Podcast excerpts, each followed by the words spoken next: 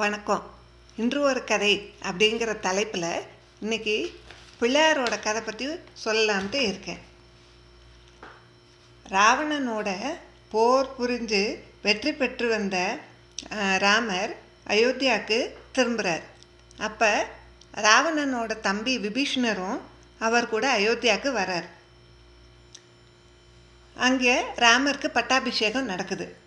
பட்டாபிஷேகம் முடிஞ்சு விபீஷ்ணர் இலங்கைக்கு போகும்போது ராமர் வந்து தான் வணங்கிய ரங்கநாதர் சிலை ஒன்று அவருக்கு பரிசாக கொடுக்குறார்.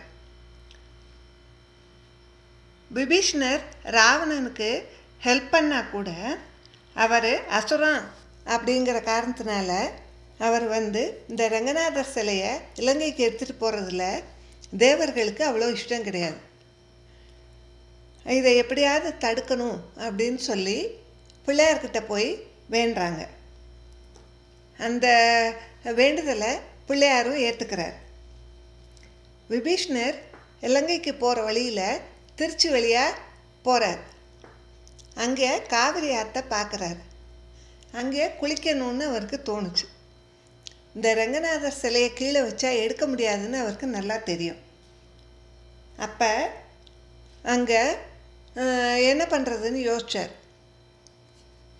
அங்கே பிள்ளையார் வந்து ஒரு சின்ன பையனை அங்கே விளையாண்டுட்டு இருக்கார். உருவம் எடுத்து விளையாண்டுட்டு இருக்கார்.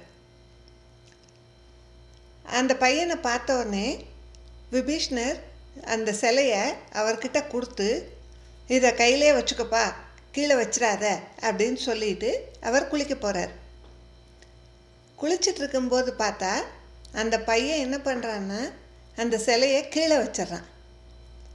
இவருக்கு விபீஷ்ணருக்கு பயங்கரமாக கோபம் வருது. வேகமாக அங்கே வர்றார்.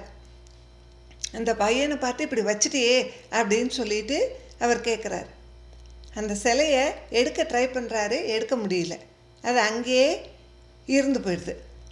இவருக்கு வந்த கோவத்தில் என்ன பண்ணுறேன் பாரு அப்படின்னு சொல்லி அந்த பையனை பார்க்குறாரு அந்த பையன் என்ன பண்ணுறான் பயந்துட்டு வேகமாக ஓடுறான்.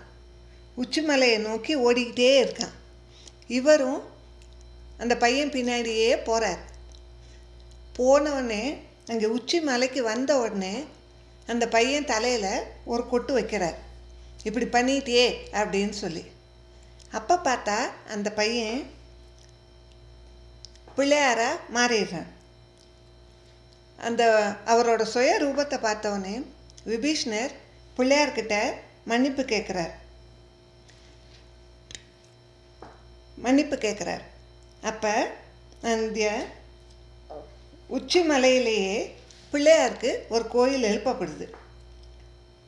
அந்த கோவில் மூவாயிரம் வருஷம் பழமை வாய்ந்த பாறையின் உச்சியில் அமைஞ்சிருக்கிறதாலையும் உச்சி மலையில் இருக்கிறதுனாலையும் அதுக்கு உச்சி பிள்ளையார் கோவில் அப்படின்னு சொல்கிறாங்க இந்த கதைக்கு ஏற்ற மாதிரி இங்கே விநாயகர் சிலையில் ஒரு வீக்கம் இருக்கிறத நம்ம பார்க்கலாம்.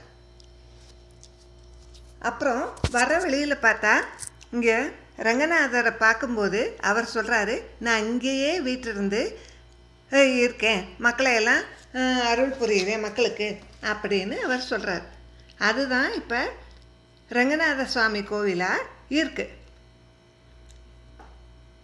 எல்லோருக்கும் வணக்கம்